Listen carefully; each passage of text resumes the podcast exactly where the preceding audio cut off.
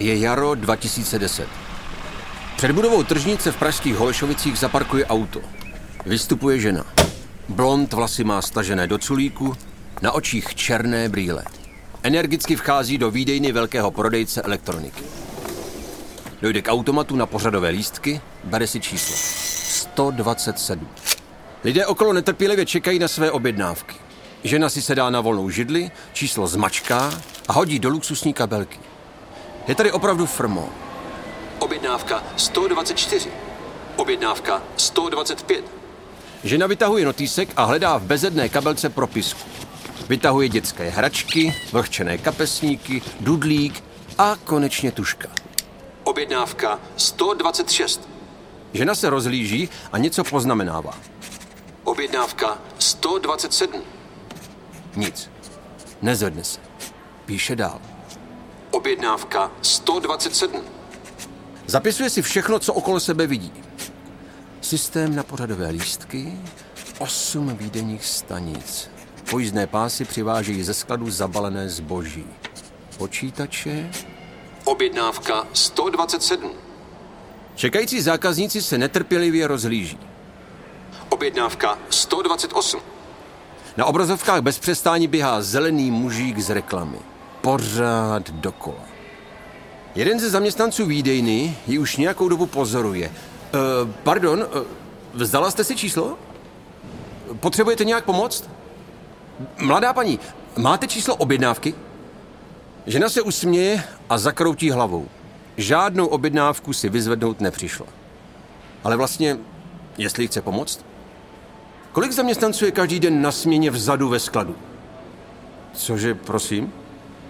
Žena mávne rukou a dál něco zapisuje. Pak se zvedne a odchází. Zaměstnanci se za ní dívají. Jí ale pozornost ani v nejmenším nevyvádí z míry. Simona Kionková. Fan fatal českého biznisu. A takhle nějak to začalo s její zásilkovnou. Kionková cítila potřebu vymyslet elegantní výdejní řešení pro e-shopy. Protože sama byla naštvaná, že když si jako zákazník něco objedná, trvá to neskutečně dlouho. A řešení pošty nebo externích dopravců jsou často dost nekomfortní. Všechno trvá, nemůžete se zásilky dopátrat a když už konečně přijede, zrovna nejste doma. Martyrium, znáte to jsem šla do Alzy, tam jsem se podívala, jak to funguje, vypočítala jsem si, že na vstupu potřebuju 3 miliony, takže jsem tu myšlenku okamžitě zabila, že jsem tam napočítala, že tam mají 6 lidí, super hrubá, že jo, krát 6, tak dále, nájem, investice do vybavení. No prostě jsem říkala, tudy cesta nevede, ty peníze jednoduše nemám. Tak jsem tak přemýšlela, říkám, no ale naprogramovat bych ten systém uměla, jenom ty investice na vstupu jsou tak velký, že prostě kdo si tohle dovolí jiný než Alza a než ty největší internetové obchody. Mně nemůžete nikdy říct, že něco nejde, anebo že něco nedou nedokážu, anebo že není cesta. Vždycky pro všechno je cesta. Já si lámala hlavu, já z toho byla úplně spocená, já jsem byla sama ze sebe naštvaná, že nemůžu furt nic vymyslet. Jo. No a pak, eh, jako víte co, všechny věci jsou o štěstí. Seznam zprávy uvádí podcastovou sérii Černá čísla. Příběhy zakladatelů výjimečných českých firm, které ukazují, že i když jsou peníze až na prvním místě, nejde vždycky jen o ně. Epizoda pátá. Simona v balíku.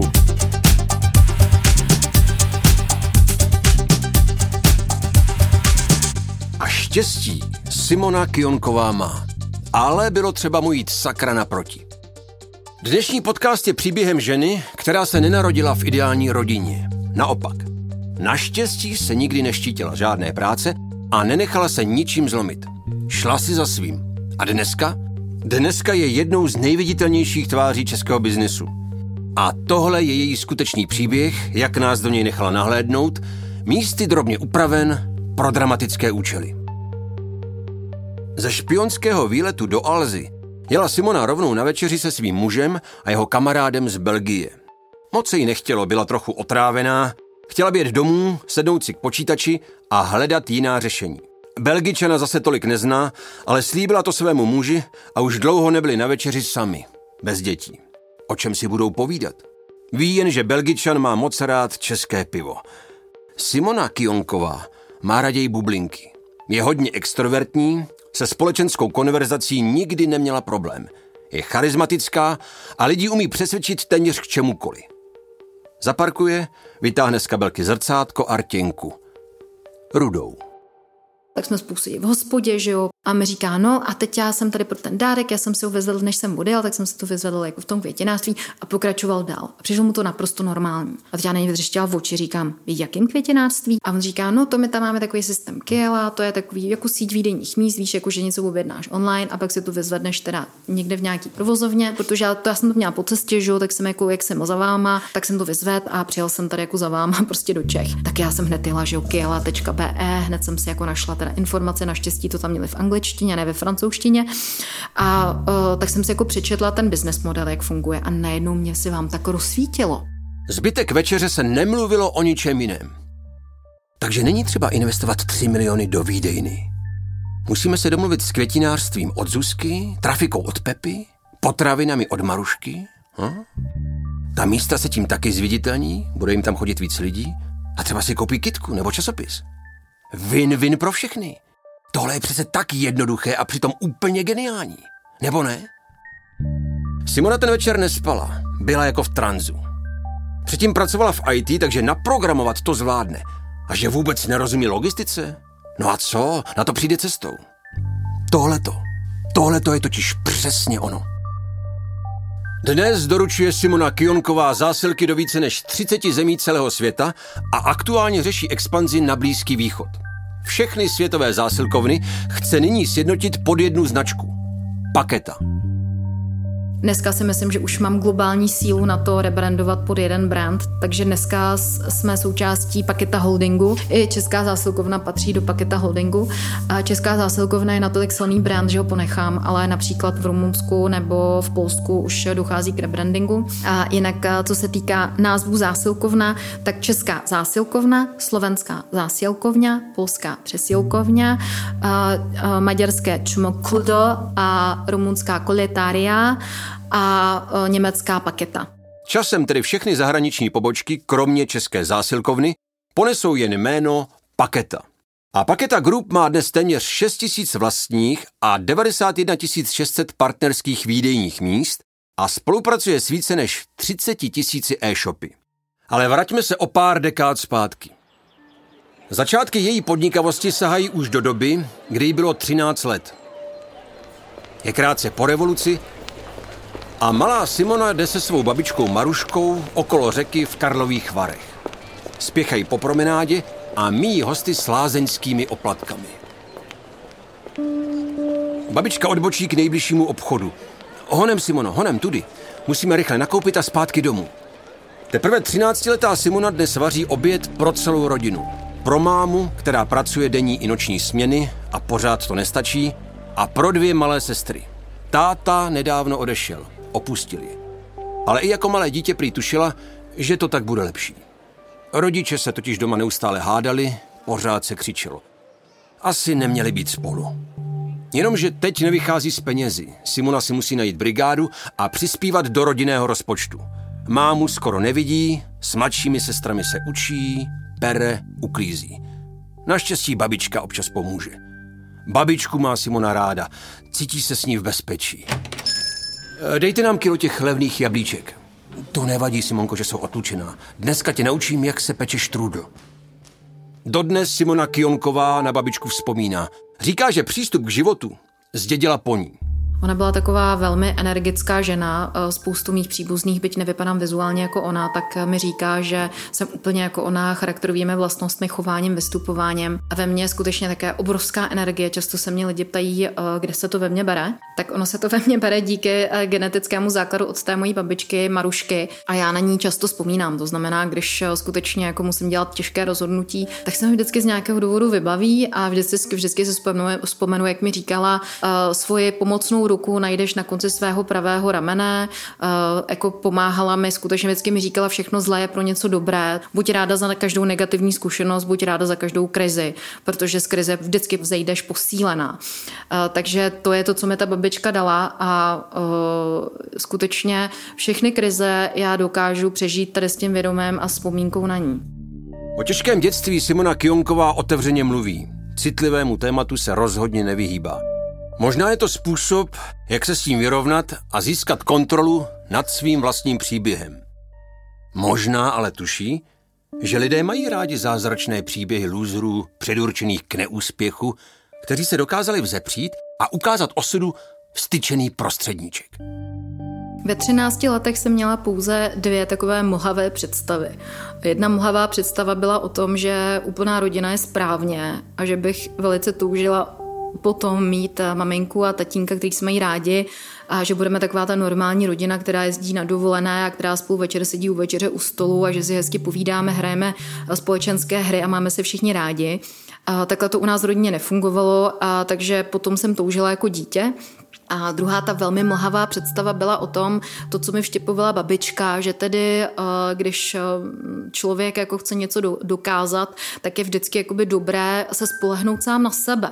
Jo? A já čím dál eh, tím víc jsem zjišťovala, že tedy chci podnikat jako ten podnikatel, který mi dal na rozmosty letáky, nebo ten, pro komu se milá nádobí. A obě přání si splnila. Podniká s velkým úspěchem a má velkou rodinu. O tradičních rodinných hodnotách často mluví, často ukazuje fotografie své rodiny, která vypadá jako z katalogu. Může se nám zdát, že příliš tlačí na pilu, že vytváří příliš retušovaný obrázek. Pravdou ale je, že přišla do světa jako dítě z těžkých sociálních poměrů a přesto dokázala vytvořit biznis s velkým potenciálem. Je noc a Simona u lampičky mžourá do matematických skript. Máma se před chvílí vrátila domů po dvou směnách a usnula u televize. Mladší sestry už spí. Simona se rozhodla, že se přihlásí na vysokou školu, na ekonomku. Ale když někdy na konci druhého ročníku střední školy doma nadnesla téma, že by šla na vysokou, setkala se s obrovským nepochopením. Matka dala Simoně jasně najevo, že bez jejího přispění domácnost neutáhne. Naopak se nemůže dočkat, až bude mít Simona konečně po maturitě, aby mohla někam nastoupit na plný úvazek. Tím se téma uzavřelo a slovo vysoká škola už doma nepadlo. A já jsem balancovala mezi tím uh, opravdu zůstat v těch krlových varech a pomáhat dál té mamince, anebo teda jít za tím svým snem. Já jsem si říkala, já jsem opravdu nedobrý člověk, protože opouštím tu rodinu, opouštím maminku, nebudu jí dále jako tady fyzicky svojí přítomností pomáhat, hážu vlastně rodinu přes palubu a chovám se jako táta. V tu chvíli mě to napadlo, jo, že vlastně jako táta odešel, že jo, neříkám, že by nás nějak hodil přes palubu, ale prostě odešel, nebyl tam a já budu ta druhá v pořadí, která ty moje, moje dvě mladší sestry opustí a oni tam zůstanou sami, že jak si, co si počnou, že jo, když přijdou ze školy, někdo tam nebude, někdo, kdo by jim udělal v oběd, svačinu, kdo by s nima udělal úkoly, takže samozřejmě se ve mně, eh, ve mně bojovaly takový eh, dva, dvě osobnosti, jedna ta, která říkala, ty jsi opravdu hrozná, že chceš odejít a opustit tu rodinu. A ta druhá, ne, ty musíš jít za svým snem. A víme, že to bude dobré. Musíš, protože jednou, když ten sen si splníš, tak budeš schopná té rodině pomáhat mnohem více než teď, protože eh, hospodení člověk dokáže zaplatit, nebo dokážete nějak eh, vždycky, pokud máte ty finanční prostředky, tak vždycky dokážete všechno. Simona sedí na posteli a svírá dva dopisy. Je přijata. Je přijata. Vzali ji. Přestože na střední škole neměla matematiku, naopak měla účetnictví, těsnopis a praxi v pohostinství, dokázala se to všechno sama doučit. Bez internetu, jen ze skript z knihovny, které schovávala doma před mámou. Má obrovskou radost, která se ale mísí s úzkostí. Jak to teď oznámí doma? Já jsem měla takový strach jí to říct, že jsem jí to vlastně nakonec vůbec neřekla. Řekla jsem jí to, až když jsem měla zbaleno. Já jsem se zbalila k rosnu a šla jsem na stopa do Ústí nad Labem. A já jsem jí to oznámila fakt pár dní předtím, než jsem odjela. A to teda opravdu pak se mnou nemluvila, protože uh, samozřejmě všichni jsme cítili to břímě, uh, že tady teď to všechno bude na ní. Simona stojí u dálnice, v ruce drží nápis Ústí. Tři auta ji minou, ani nepřibrzdí. A vida, Konečně. E, vezmu vás aspoň do Chomutova, slečno. Sedejte. E, z Chomutova jdu pak na Prahu. Praha je hezčí než Ústí. Nechcete se mnou? Do Prahy se Simona Kionková vydá taky, ale až o tři roky později na magisterské studium na VŠE. V Ústí se ubytuje na koleji a jde si hledat brigádu. Zatímco ve Varech plných turistů to nikdy nebyl problém, tady na severu nemůže o práci ani zavadit. Koleje stojí 600 korun měsíčně a peníze pomalu docházejí. Běží se zeptat do místní nemocnice v domění, že hledají uklízečku. Hledali sanitářku. Simona Kionková vlastně vůbec netušila, co taková sanitářka dělá, ale vzala to. Doma se starala o sourozence, tak to přece zvládne. A tak brala noční směny v nemocnici a přes den chodila do školy. Začala si šetřit a ještě než dostudovala bakaláře, mohla si v Ústí nad Labem koupit malý byt a první auto. To jí bylo 21 let. A o tři roky později nasedne do svého auta a jede směr Praha. Simona sama ve velkém anonymním městě. Sedí na koleji, spolubydlící odjela, co teď? Zapíná počítač. Na univerzitě v Ústí se všichni znali. Tady v Praze chodí na každý předmět s někým jiným. Nikoho nezná. Počítač stále nabíhá. Ale ti ostatní se přece taky neznají. Aha, nápad. Vytvoří webovou stránku pro studenty VŠE a bude organizovat srazy. Nebo třeba společné výlety na lyži. Jenom pár kliknutí a stránka je hotová. Teď to musí rozšířit mezi lidi. Je pozdě, ale spát se ještě nechce. Byla jsem v té době sama, neměla jsem přítele, tak jsem jako uh, občas šla i na chat, který se jmenoval Rande.cz. se tě pamatuju, už dneska neexistuje. Na Rande.cz se připojil jakýsi Jaromír, který taky studoval v ŠE. Simona mu poslala odkaz na svoje stránky a odpojila se. Zas tak moc ji nezaujal. Jaromír si web otevřel, dole uviděl Simoninu fotku a celé jméno. A dal se do pátrání. Zjistil, že ta akční holka byly na stejné koleji. Vzal láhev vína, seběhl schody a zaklepal. A od té doby jsou spolu. Jaromír Kionka podniká také v oblasti e-commerce. Má e-shop s kontaktními čočkami a brýlemi Alenza, což je dneska mimochodem jeden ze tří největších e-shopů svého druhu v Evropě. Na zdraví! Po lahvi vína se ještě ten večer domluvili, že spolu poletí do Ameriky. Já jsem vůbec v Americe nic nevěděla, zase měla mlhavou představu o tom, že to bude báječný a že si prožiju svůj americký sen. A, a vlastně ta najevita mě vždycky držela při životě. A manžel, teď už dneska manžel, tehdy teda neznámý pán, který mi vlezl do pokoje s vínem, a tak mi říká, no tak eh, já jako jsem vystudoval v Americe střední školu, mám maturitu eh, na střední škole v Americe a s tím, že teda jako tam už letí po XT a že teda, jestli chci, takže si můžu přidat jako do toho místa, kam letí von. Tak jsem řekla, no super, tak aspoň budu mít trošku prošlapanou cestičku. A odletěl. Jenomže Simona v té době neuměla moc dobře anglicky a nemohla sehnat žádnou práci. Tuhle historku vypráví Simona Kionková ráda a často. O tom, jak to už pomalu vzdávala, jak chodila od restaurace k restauraci, jak škemrala o jakoukoliv práci, protože neměla ani na zpáteční letenku. A jak už to bývá v dobrých historkách, už to vzdávala a zbývala jen jedna poslední restaurace. Simona vstoupila do tajské restaurace, kde obsluha uměla anglicky snad ještě méně než ona. Říkala, že chce mluvit s jejich nadřízeným. Uh, boss? Your boss? Vyděšená číšnice si myslela, že je to nějaká zákaznice, co si chce stěžovat. A práci dostala. A nejen to. Během jednoho léta vystoupala snad všechny příčky kariérního žebříčku v pohostinství. Od vytírání podlahy, přes sklízení nádobí, obsluhu, barmanku, až po manažérku celé pobočky. A pak dostala ještě větší nabídku. Stát se oblastní manažérkou a šířit franšízu restaurací dál a dál a dál. A Simona skutečně přemýšlela, že v Americe zůstane. Bude si žít svůj malý americký sen. Jenomže mezi tím se Jaromír vrátil do Čech a čekal na Simonu v Praze se zástupním prstenem. Nakonec se vrátila. Vdala se, dodělala školu a vystřídala pár vysokých manažerských pozic. Jenomže to nestačilo. Po čase jsem si řekla, že bych asi uh, chtěla podnikat já sama, protože jsem člověk, uh, který uh, je těžko zaměstnatelný a který neustále jako vidí světlo na konci tunelu a neustále bych něco vylepšovala a oni tyhle typy lidí, který neustále jako vizionářky chtějí ty věci posouvat někam, a tak jako a nejsou vlastně úplně těmi nejlepšími zaměstnanci, jo, protože v rámci zaměstnání vy máte vždycky nad sebou nějakého šéfa, majitele, podnikatele a vy byste ideálně se měl stotožnit s jeho vizí, s jeho myšlenkami, s jeho strategií a horko těžko jít proti němu. Jo. Je rok 2008. Simoně je 30 a na účtu má našetřený svůj první milion. Společně s kamarádkou se rozhodli, že založí mediální a eventovou agenturu. Simona všechno chtěla hned a tak to rozjeli ve velkém. Pronajali si krásné prostory v centru Prahy, v Dlouhé ulici, najali interiérového designéra, nakoupili luxusní nábytek. Všechno bylo perfektní.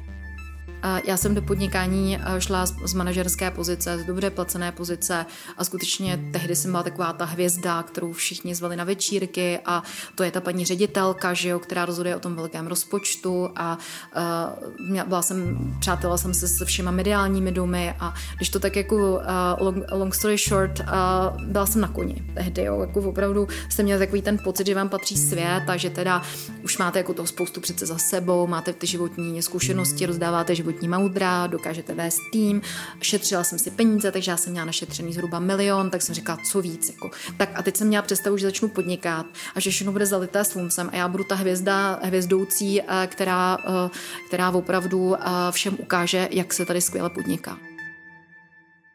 A všechno bylo skutečně zalité sluncem. Až do okamžiku, kdy naplno nastoupila ekonomická krize. A tu Simona v euforii zbudování vlastní firmy nejdřív podcenila. Klienti začali ubývat, drahé eventy se rušily, přestože agentura už měla často zaplacené zálohy. Simoně najednou začalo být jasné, že je zle. Že za měsíc nezaplatí nájem ani 20-člený tým. Buď se zadluží, nebo skončí. Zaměstnancům dala měsíční odstupné, ale ten svůj našetřený milion, ten v tom prodělala. Poprvé v životě Simona Kionková nevěděla kudy kam. Manžel Jaromír v té době rozjížděl svoji online optiku, záviděla mu, že má směr, že ví, co chce. Sama věděla jen to, že chce podnikat. Simona pomalu otevře oči. Tma a ticho. Pořád jen tma. Nechala se dobrovolně zavřít do místnosti bez oken. Pár dní tady bude jen sama se svým nitrem. Primá terapie tmou zázračné účinky a v každodenním schonu okolo dětí a manžela by nikdy nepřišla na to, co je její další cesta. Po pár dnech se dveře otevřou a Simona vyjde ven. Oči musí přivykat světlu postupně, všechno je ale najednou jasné a ostré. S čím by šlo začít od nuly? Co umí? Má ráda technologie. Svět v jedničkách a nulách je pro ní jasný a přehledný. Navíc nemá žádný kapitál na vstupní investice ale ty u práce na počítači nepotřebuje. Takže IT a založí s kolegou IT firmu. A to byl vlastně odrazový můstek pro zásilkovnu. Nejdřív navrhla velké online květinářství, které díky jejímu zásahu začalo vzkvétat. A tak Simona Kionková pronikla do světa e-commerce a zjišťovala, co e-shopům chybí. A dva roky poté, co jsem eh, společně s mým týmem eh, v rámci IT firmy eh, naprogramovala, napsala asi přes 200 e-shopových řešení a skutečně jsem mnoho e-commerce partnerů přivedla k úspěchu, protože jsme nejenom psali to řešení na míru, ale zároveň jsme dělali online marketing. Vlastně jsem dělala takový fullpack pro ty e-shopy. A hodně jsem si myslím v té době pochopila, co je behind the scene v rámci jako e-commerce biznesu. Manžel Jaromír měl zmíněný e-shop a také si doma stěžoval na nefunkční poslední míly. To je logistický termín, který označuje doručení zákazníkovi, obchodu nebo konkrétnímu odběrnému místu. V e-commerce se jedná o dost zásadní bod fungování celého biznisu. O poslední míli Simona najednou slyšela ze všech stran – takže tam byl počátek myšlenky na zásilkovnu. V té době já jsem vůbec netušila, že to bude zásilkovna. Název jsem vymyslela až později a vlastně vymyslela jsem systém z naštvanosti a nefunkčnosti stávajících systémů pro e-commerce. Řekla jsem si na programu Bridge, na programu most mezi e-commerce, mezi internetovými obchody a logistickými společnostmi. Nasadila černé brýle, stáhla vlasy a vydala se na průzkum do Alzy, jak to s výdejnou zboží dělají oni. A pak potkala u piva onoho kamaráda z Belgie. Nadchla se, IT firmu nechala svému společníkovi, ale know-how, jak programovat most mezi internetovým obchodem a dopravou, si odnesla. Čekala právě třetí dítě a rozbalila si kancelář doma v obýváku.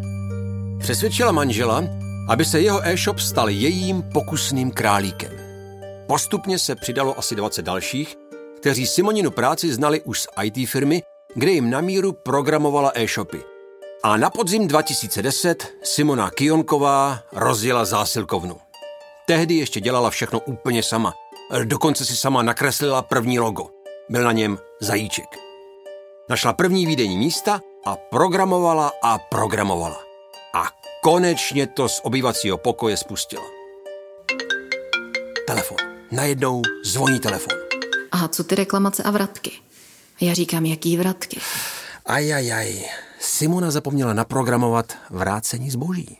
Jeden z mých prvních partnerů byli Exclusive Essentials X Parfémy, to si pamatuju, jak ty na mě křičeli do telefonu a říkali, prosím tě, jak někdo nemůže myslet na to, že když jde zásilka tam, tak přece musí jít někudy i zpátky.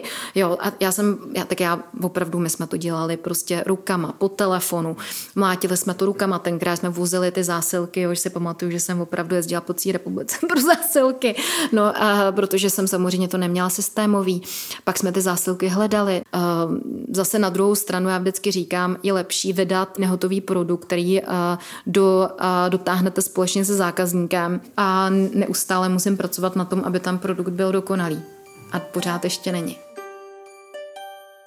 První tři roky byla zásilkovna pořád v červených číslech. Nevydělávala. Okolí Simoně říkalo, ať se na to vykašle, že to nemůže dobře skončit, že se má raději věnovat dětem.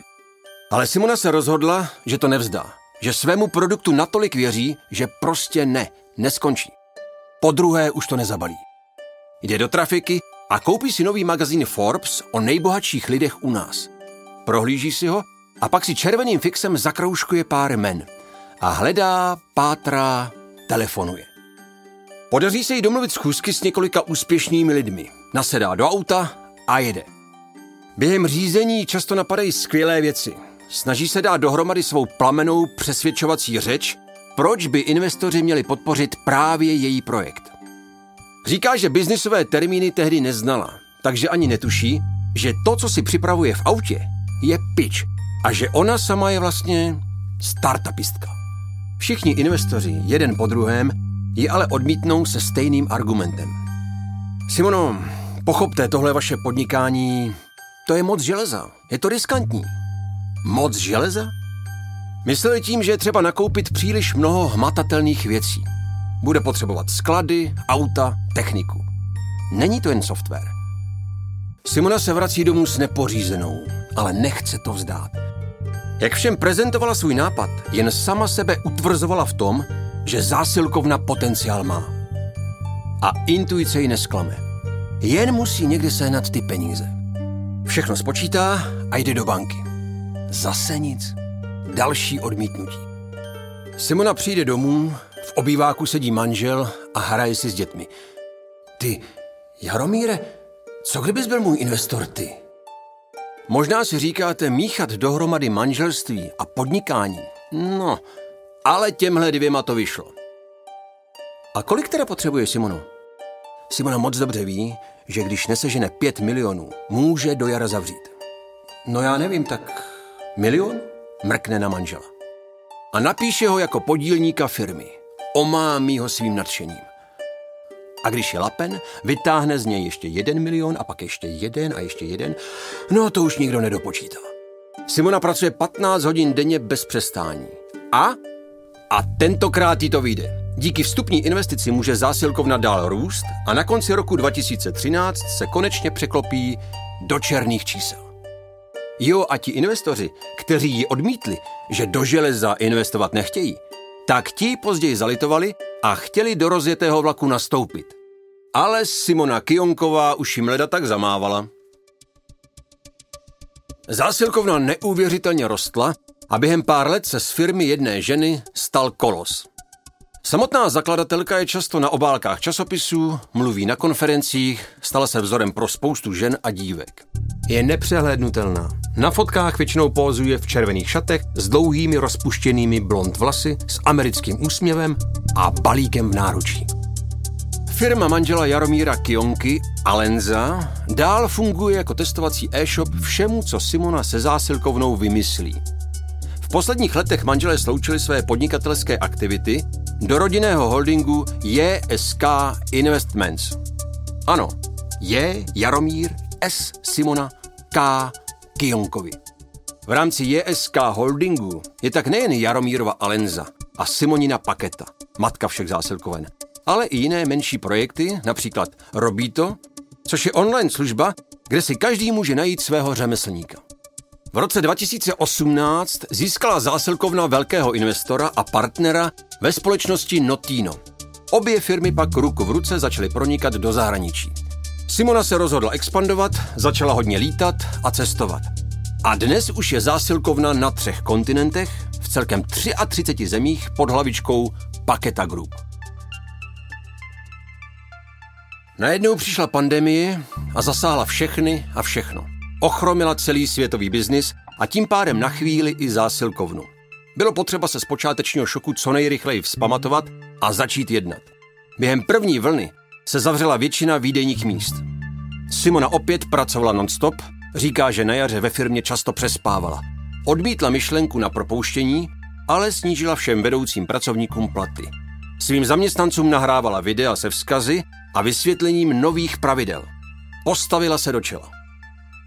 Já si pamatuju, že toho, v tom, um, toho 12. března tak se ve mně zmítaly obavy. Já se za to nestydím, řeknu to otevřeně. Musela jsem vůči týmu uh, působit rozhodně, musela jsem působit, že vím, co dělám. Uh, musela jsem já rozhodovat, protože v krizi musí být jeden jediný, kdo udává tempo, kdo říká, budeme komunikovat tohle, nebudeme komunikovat, odkomunikujeme to na zaměstnance, uděláme tohle rozhodnutí, musíme uh, zrušit uh, hotovostní, uh, hotovostní operace.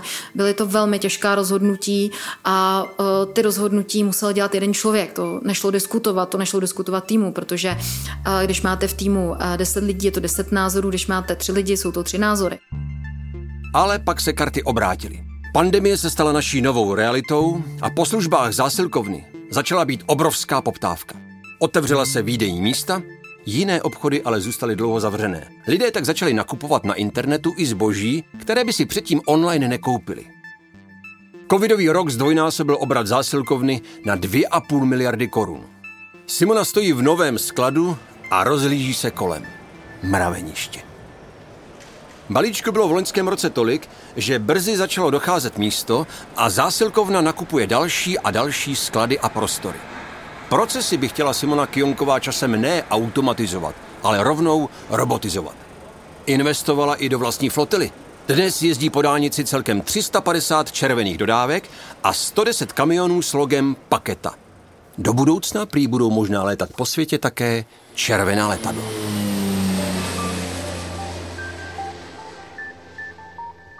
Možná jste zaznamenali, že před loňskými Vánoci se ocitla v potížích i zásilkovna. Simona Kionková o tom hovoří jako o covidové vánoční sezóně – v největší špičce přepravovali i 800 tisíc zásilek za den. Objednávek z e-shopů bylo letos takové množství, že nestíhal nikdo a stížnosti na dlouhé čekání nebo ztracený balíček se začaly hromadit i v zásilkovně. Ta předvánoční potíže přiznala. Spoždění vzniklo tím, že samotná zásilkovna využívá k přepravě balíků služeb jiných dopravců, kteří také nestíhali. Během covidových Vánoc se společnost Zásilkovna po letech spolupráce rozešla s Českou poštou. Co se mezi nimi přesně událo, je tvrzení proti tvrzení. Simona Kionková mluví o nespokojenosti a nesmyslném zdražování ze strany pošty. A navíc stále opakuje, že v žádném případě zásilkovna není pro poštu v žádném směru konkurencí. Přesto. V posledních pěti letech zavedla zásilkovna službu mezi námi, která umožňuje, aby babička z Bruntálu poslala balík rovnou vnučce do Prahy a nemusela na poštu. Tedy službu, která funguje přímo mezi lidmi, nejen mezi zákazníkem a e-shopem. A Česká pošta zase přišla se svou službou výdejních míst, které nazvala balíkovna. Což zní trochu dost jako Českou poštou jsem od roku 2010, tak jsem vnímala ji jako partnera, víceméně jsem do toho vztahu i šla jako partner a ono celé podnikání je strašně jako důležité a stojí na vizi. A já jsem v roce 2010 si řekla a napsala jsem si tu vizi, která byla teď 10 let a to je globální digitální logistická platforma. A to byla vize a byla 10 let neměná. A ono, když si jako řeknete, že jste platforma, no tak jako, kde je konkurence Amazonu? Kde je konkurence Google, které jsou platformy? Já jsem je vnímala jako partnery, které potřebuju pro ten svůj strategický záměr, pro tu vizi, protože jak jsem říkala, že moje myšlenka byla na to propojit e-commerce s logistickými partnery, tak já jsem se nikdy nevnímala jako logista. A tím, že se od začátku nevnímám jako logista, tak se ani nevnímám jako konkurent jakýchkoliv logistů, ani té pošty ne. V roce 2020 vyjednala Simona Kionková navzdory pandemii expanzi do Dubaje. V Dubaji otevírají novou pobočku skupiny Paketa, která se bude starat o distribuci zásilek na Blízký východ. Skrze Dubaj budou putovat balíčky i do Saudské Arábie nebo Kataru. Simona chce být úplně globální. Má novou vizi. Změnila jsem vizi eh, z globální eh, digitální logistické platformy na globální eh, digitální platformu pro e-commerce. Co to znamená? Že teda součástí zůstane logistika, ale ještě více jdu do virtuálních služeb a ještě více jdu do služeb pro e-commerce, kterými jsme se doposavať tolik nevěnovali. Když si vezmete, že trh logistický roste zhruba o 12 až o 15% ročně a my jsme vyrostli jenom za minulý rok o 120% tenhle rok mám naplánovaný do 110 a každý rok jsme rostli o víc než o 100% Můžu být logista, nemůžu být logista, nejsem logista. Na podzim 2020 koupila Paketa Group technologickou firmu Traito. Společně chtějí pomáhat českým e-shopům, aby byly konkurenceschopné i na zahraničních trzích. Chtějí české e-commerce nabízet celý balíček produktů na míru, od pomoci s cenotvorbou přes napojení na místní trhy až po poslední míli s prostředkovanou zásilkovnou.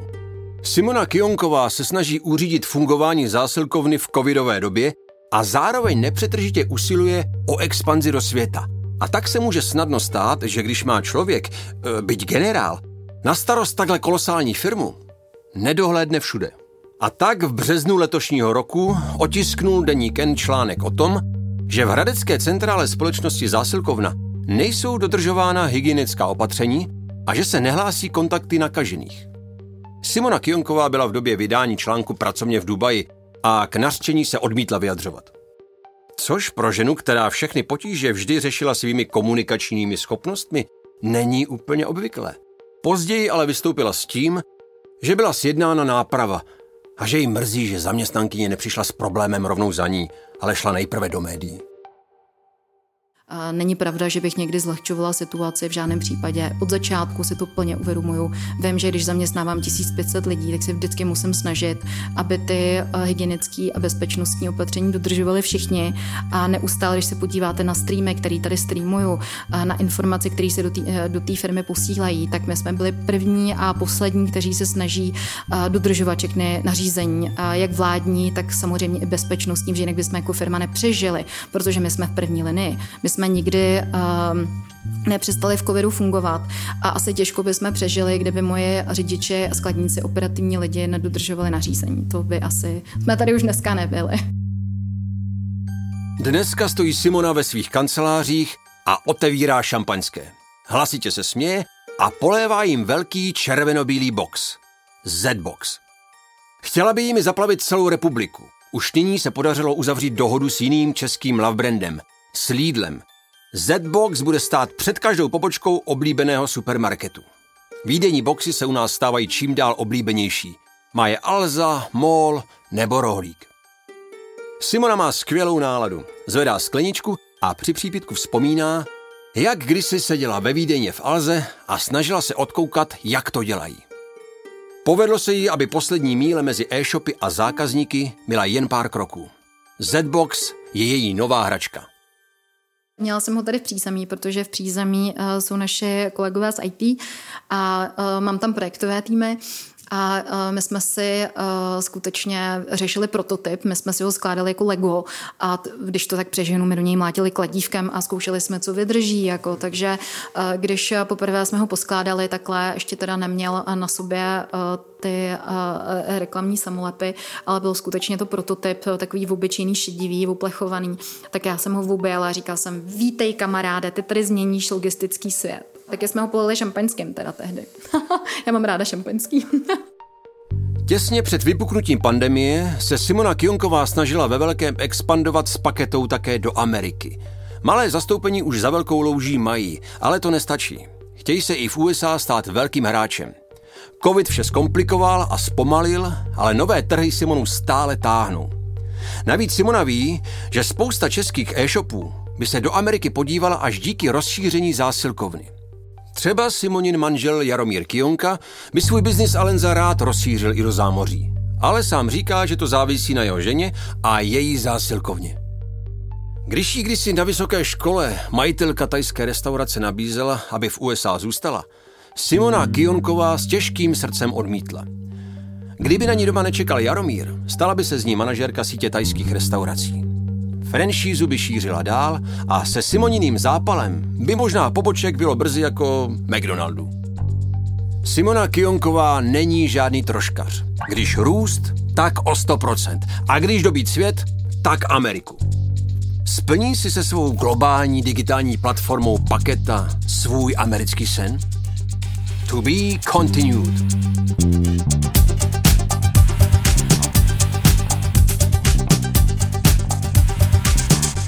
Slyšeli jste epizodu Simona v balíku z podcastové série Černá čísla. Příběhem Simony Kionkové vás provedl Václav Vašák. Vyprávění bylo napsané podle skutečných událostí a původních rozhovorů s aktéry, místy možná malinko upravené pro dramatické účely. Ve spolupráci s audiotýmem Seznam zpráv vyrobilo Storylab Audio. Režie Damian Machaj, scénář Lucie Krizová, sound design a hudba Ivan Horák. Aktuální příběhy českého biznesu čtěte na Seznam zprávy Business. Černá čísla a další podcasty Seznam zpráv poslouchejte na webu sz.cz nebo ve všech podcastových aplikacích.